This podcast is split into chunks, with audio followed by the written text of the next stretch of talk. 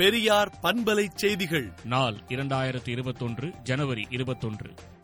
அமெரிக்காவில் நாற்பத்தாறாவது குடியரசுத் தலைவராக பதவியேற்றுள்ள ஜோ பைடன் குடியரசு துணைத் தலைவர் கமலா ஆரிஸ் ஆகியோருக்கு வாழ்த்துக்கள் தெரிவித்தும் வரவேற்றும் திராவிடர் கழக தலைவர் ஆசிரியர் கி. வீரமணி அறிக்கை விடுத்துள்ளார். மோடியின் ஆதரவு தொலைக்காட்சியான ரிபப்ளிக் தொலைக்காட்சியின் தலைமை ஊடகவியலாளர் அர்னாப் கோஸ்வாமி டிஆர்பி முறைகேடு வழக்கில் கைதாகியுள்ளார். மேலும் அர்னாப் கோஸ்வாமி உரையாடலில் ராணுவ ரகசியம் கசிவு மற்றும் மத்திய பாஜக அரசின் ரகசிய காப்பு சட்ட விதிமீறல் தொடர்பாக ராகுல் காந்தி சாடியுள்ளார்.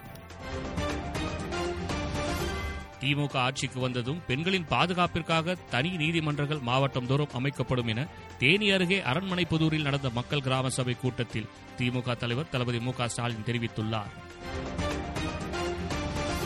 பேரறிவாளன் விடுதலை விவகாரத்தில் குடியரசுத் தலைவருக்கு தான் உச்சபட்ச அதிகாரம் உள்ளது என மத்திய அரசு உச்சநீதிமன்றத்தில் பதிலளித்துள்ளது.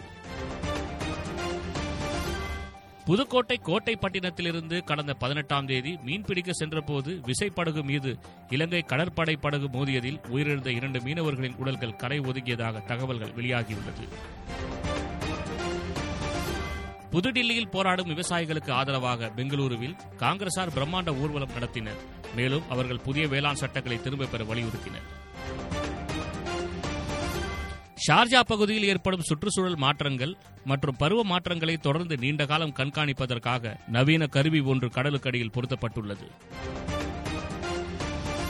தமிழகத்தில் ஆறு புள்ளி இரண்டு ஏழு கோடி வாக்காளர்கள் உள்ளதாகவும் பதினெட்டு வயது நிரம்பிய ஒன்பது லட்சம் பேர் புதிதாக சேர்க்கப்பட்டுள்ளனர் என தெரிவிக்கப்பட்டுள்ளது.